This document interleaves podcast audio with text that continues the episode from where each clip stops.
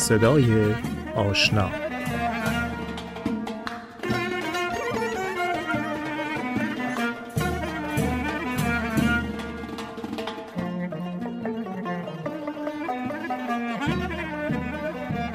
مهمون این هفته صدای آشنا صدایی است نه چندان آشنا. صحوا شایانی اگر جوانترین استاد ایرانی در دانشگاه های امریکا نباشه یکی از جوانترین اونهاست. صحوا رو از زبون خودش میشنویم.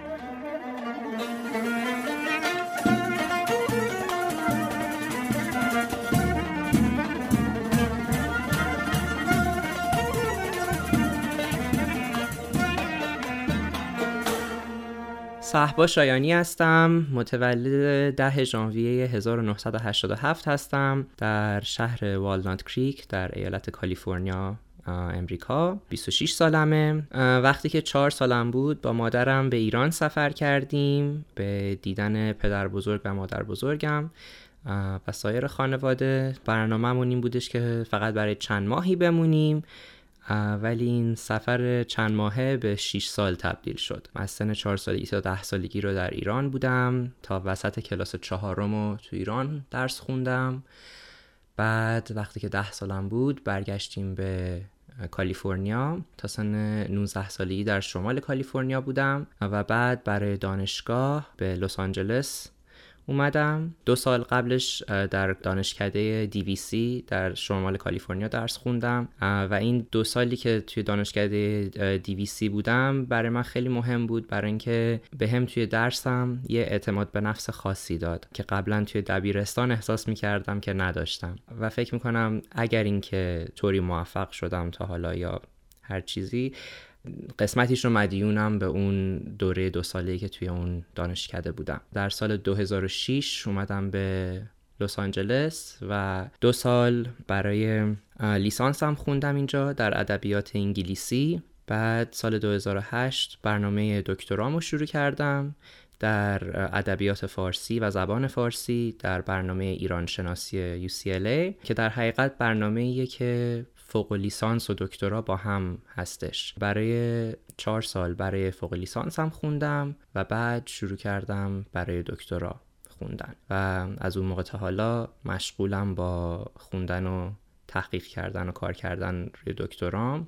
در همین حین توی UCLA فارسی درس دادم و تابستون گذشتم در دانشگاه یوتی آستن در تگزاس کلاس پیشرفته فارسی خودم رو درس دادم که به انگلیسی بهش میگن content based course که کلاسیه که از طریق یک موضوع خاصی زبان رو به دانشجویان یاد میدین و سوژه این کلاس بود زنان نوآور در فرهنگ و ادب و تاریخ ایران که خودم سلبسش رو یعنی برنامهش رو درست کردم و درساشون رو انتخاب کردم و اینا.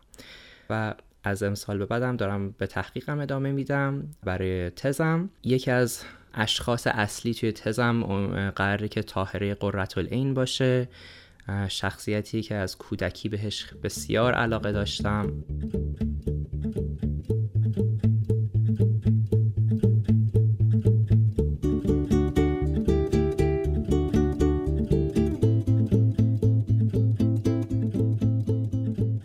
چندین چیز هستش که توی زندگی برای من بسیار مهمه و فکر می‌کنم بدون اونا نمی‌تونم به راحتی حداقل زندگی کنم.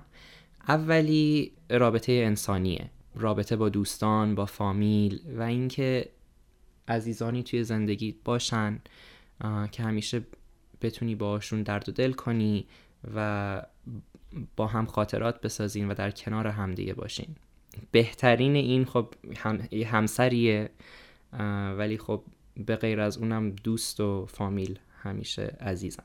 دوم به نظر من روحانیته و اینکه یک احساسی بکنی که یک رابطه ای داری به نظر من با خدا و رابطه ای که با خدا داری و یک احساس این بکنی که انگار رابطتون خوبه و اینکه خدا از تو راضیه و به راه درستی داری زندگی تو می‌کنی. حالا به دید مردم درست باشه یا نباشه فرق می‌کنه چون انسان ها همه ناکاملن. هیچکی نمی‌تونه واقعا در حقیقت بهت بگه زندگی درسته یا نه. تنها وجودی که می‌تونه این قضاوت رو بکنه اون خداست. غیر از اینا خیلی چیزای دیگه هست. اینه که اولا سلامتی جسمی سلامتی روانی سلامتی روحی یعنی خود تا چیز بود. بعد اینه که از نظر مادی یه احساس راحتی بکنی که بتونی زندگی تو به راحتی بچرخونی و اینکه در این راه بتونی به دیگران هم کمک کنی. و آخریش هم سفره. به سفر خیلی علاقه دارم و واقعا از دیدن دنیا لذت می‌برم و فکر کنم بدون این زندگیم سخت می‌شد برای اینکه سفر خودش یک راه یاد گرفتنه و اینکه آدم بتونه با فرهنگای مختلف آشنا بشه و با زندگی های مردم مختلف آشنا بشه و با روش های زندگی مردم مختلف آشنا بشه.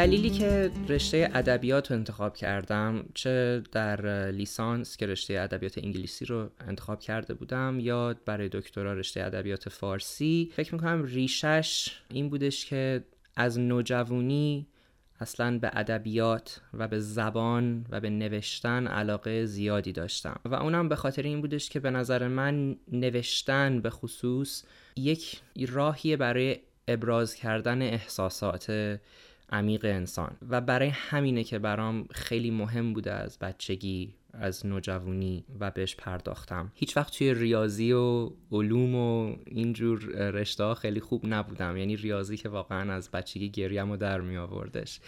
ولی نوشتن و این ابراز احساسات کردن از طریق قلم برام یه چیزی بوده که یک راهی بوده به آزادی به نحوی میشه گفت به آزادی فکر و احساسات آدم. ادبیات انگلیسی رو انتخاب کردم برای اینکه خب توی دانشکده خب ادبیات فارسی و همچین چیزایی وجود نداشتش و واقعا میگم به ادبیات علاقه داشتم و ادبیات انگلیسی قدم بعدی بودش که به طور منطقی می‌شد برداشت. وقتی که اومدم UCLA وقتی که لیسانس همو گرفتم خب این برنامه ایران شناسی و رشته ادبیات فارسی یه چیزی بودش که یعنی یه رشته بودش که وجود داشت و اولش اصلا به این فکر نکرده یعنی فکر کرده بودم بهش که این رشته رو انتخاب بکنم ولی برام یک حالت فانتزی بود یه فکر قشنگی بود و فکر می‌کردم که می‌خوام برم حقوق بخونم اصلا بعد از لیسانسم. و برای امتحان حقوق الست خوندم یک تابستون کامل و امتحان دادم و بعد از نمره امتحانم راضی نبودم و خب خیلی بچه ها این اتفاق براشون میفته که اولین بار راضی نیستن و دو مرتبه می‌خونن و ادامه میدن و بعد میرن دانشکده حقوق.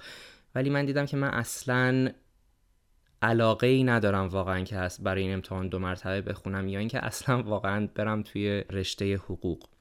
و با یکی از اساتیدمون در UCLA خانم لطیف حقیقی که در این سالهای گذشته واقعا برای من یک راهنما بودن مشورت کردم و ایشون پیشنهاد کردن که خب چرا نه؟ اگر اینکه به ادبیات فارسی انقدر علاقه داری واقعا چرا اقدام نمی کنی برای پروگرام؟ و پیشنهادشون رو پذیرفتم اجرا کردم و اقدام کردم. و بعد به انگلیسی بهش میگیم یه حالت سنوبال افکت داشتش. یعنی یه اتفاقی انگار بعد از دیگری افتاد که همه چیز انگار همه درا باز شد یکی به یکی. قدم اول رو برداشتم و بقیه چیزا خودش درست شد. و واقعا مدیونم به خانم حقیقی و به دکتر حسین زیایی که راهنمای فوق لیسانس هم بودن.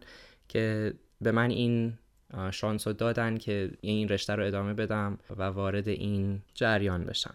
در حقیقت این علاقه من به ادبیات فارسی ریشش من فکر می‌کنم از حتی مثلا دوران نوجوانی هم عمیق تره اون 6 سالی که ما ایران بودیم زندگی منو دگرگون کرد عوض کرد کاملا. یعنی من فکر می‌کنم انسانی که امروز هستم اون 6 سال تو ایران اثر خیلی زیادی روی انسانی که من امروز هستم داشتش. و یکی از اینا رابطه من با زبان فارسی بود. من وقتی که رفته بودیم ایران چهار سالم بود همه میگن مثلا با لحجه فارسی صحبت می‌کردم و براشون جالب بودش. ولی خب اون 6 سالی که اونجا بودیم من دیگه به نحوی یعنی ایرانی شدم یا اون شخصیت قسمتی از شخصیتم که ایرانی ساخته شدش اونجا. و این علاقه به ادبیات و به زبان از اونجا شروع شدش. یکی از اونجاست یکی دیگه هم فکر کنم آثار باهاییه برای اینکه آثار باهایی انقدر از نظر ادبی زیبا هستن که وقتی که با این آثار بزرگ میشی ناخداگاه روی روحیت و اون ذوقت برای ادبیات من فکر می‌کنم اثر می‌ذاره.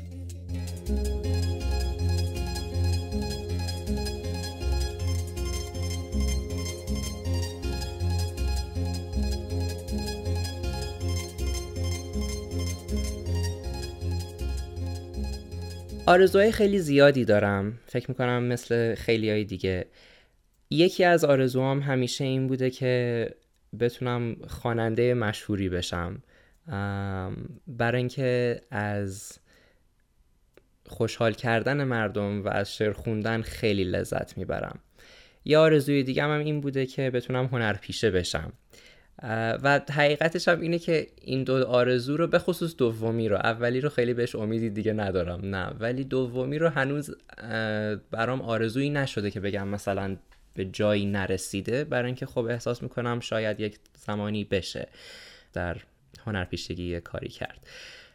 ولی آرزویی که دارم در رابطه با کارم اینه که بتونم یک روز کتاب شعری بنویسم یا مجموعه اشعاری داشته باشم که وقتی مثلا مردم این باقی مونده از من بمونه یادگاری از من بمونه. که برای اینکه به نظر من همینطور که گفتم قبلا از طریق شعره که حداقل برای من آدم می‌تونه به بهترین طور احساسات عمیقش رو ابراز بکنه.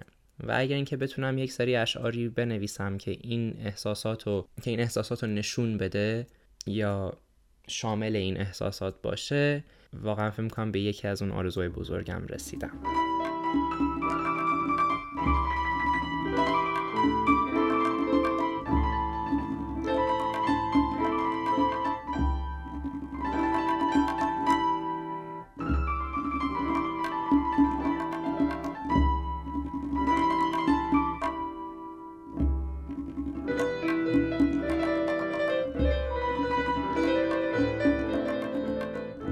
چیزهای مختلفی خوشحالم می‌کنن. اولین چیز دیدن خانواده هاست. خانواده های به قول به انگلیسی میگن نوکلیر فامیلی خانواده های کوچیک. یعنی مثلا یک مادر و پدر و فرزنداشون.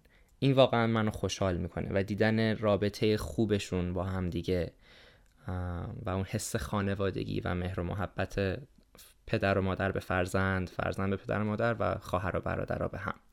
چیز دیگه ای که خیلی خوشحالم می‌کنه بچه های کوچیکن. دیدن بچه کوچیک واقعا برام لذت بخشه و وقتی مثلا بچه ای رو بتونم در بغلم نگه دارم به یک احساس آرامش و خوشی میده. سوم حیوونا هستن. برای اینکه به نظر من حیوونا موجودات بسیار صادق و زیبا و بانمکی هستن. و من در هر حرکت حیوانی شیرینی خاصی می‌بینم. یه چیز دیگه که خوشحالم می‌کنه دیدن اینه که کسی به کسی نیکی بکنه و خوبی بکنه بدون اینکه از این کار چیزی دریافت بکنه. بدون اینکه از این کار بهش سودی برسه. چیزایی که ناراحت هم می‌کنن یکیشون دیدن اینه که کسی زجر بکشه. و خیلی وقتا برام غریبه هم یعنی دیدن یک غریبه که داره زجر می‌کشه برام خیلی دردآوره. مثلا توی خیابون اگه شخصی رو ببینم که گدایی داره می‌کنه یا مثلا داره گریه می‌کنه حتی و حتی ندونم یعنی چرا ناراحتم می‌کنه. عدم عدالت در هر سطحی خیلی ناراحتم می‌کنه. در سطح دینی باشه در سطح جامعه باشه در خانواده باشه. در هر چی. روابط بد در خانواده ناراحتم می‌کنه. بزرگ سالانی که به احساسات بچه ها اهمیت نمیدن و درک نمی‌کنن و نمی‌دونن چطوری باید با بچه رفتار بکنن خیلی ناراحتم می‌کنه. به نحوی انگار مثلا هر شخصی رو باید قبل از اینکه پدر و یا مادر بشن امتحانی بکنن. فکر می‌کنم و اینکه ببینن واقعا شایسته پدر مادر بودن هستن یا نه. تعصب هم یکی از چیزایی هستش که خیلی ناراحتم می‌کنه. تعصب مذهبی به هر نوع و من فکر می‌کنم در مذاهب مختلف در هر مذهبی وجود داره واقعا. و وقتی که مردم احساس می‌کنن که متعصب نیستن ولی هنوز از اثر اون تعصبشون یه کارایی رو انجام میدن خیلی عصبانی می‌کنه. تعصب میگم مذهبی نژادی و حتی تعصب سطح جامعه کلاسی.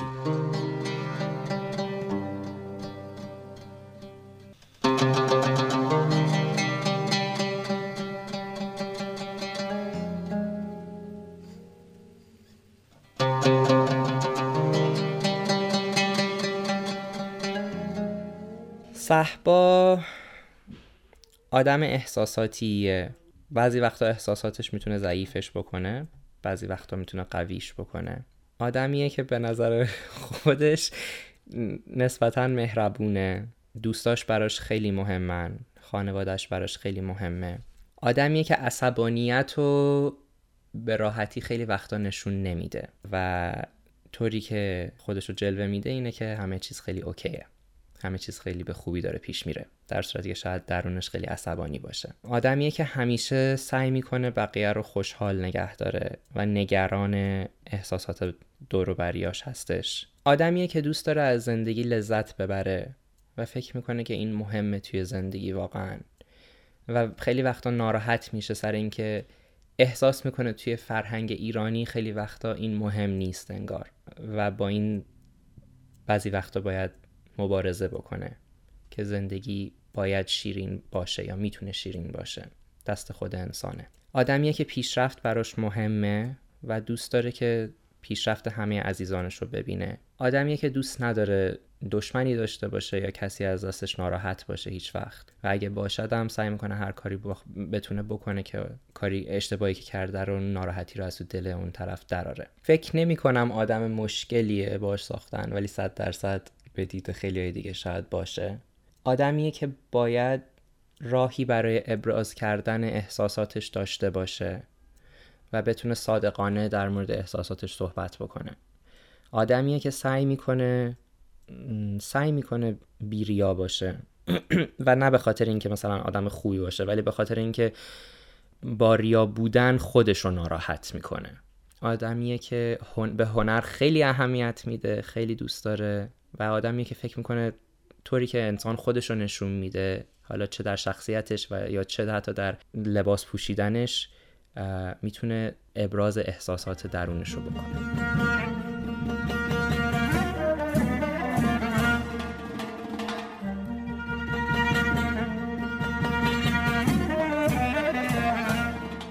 تهیه کننده و کارگردان حمید مزفر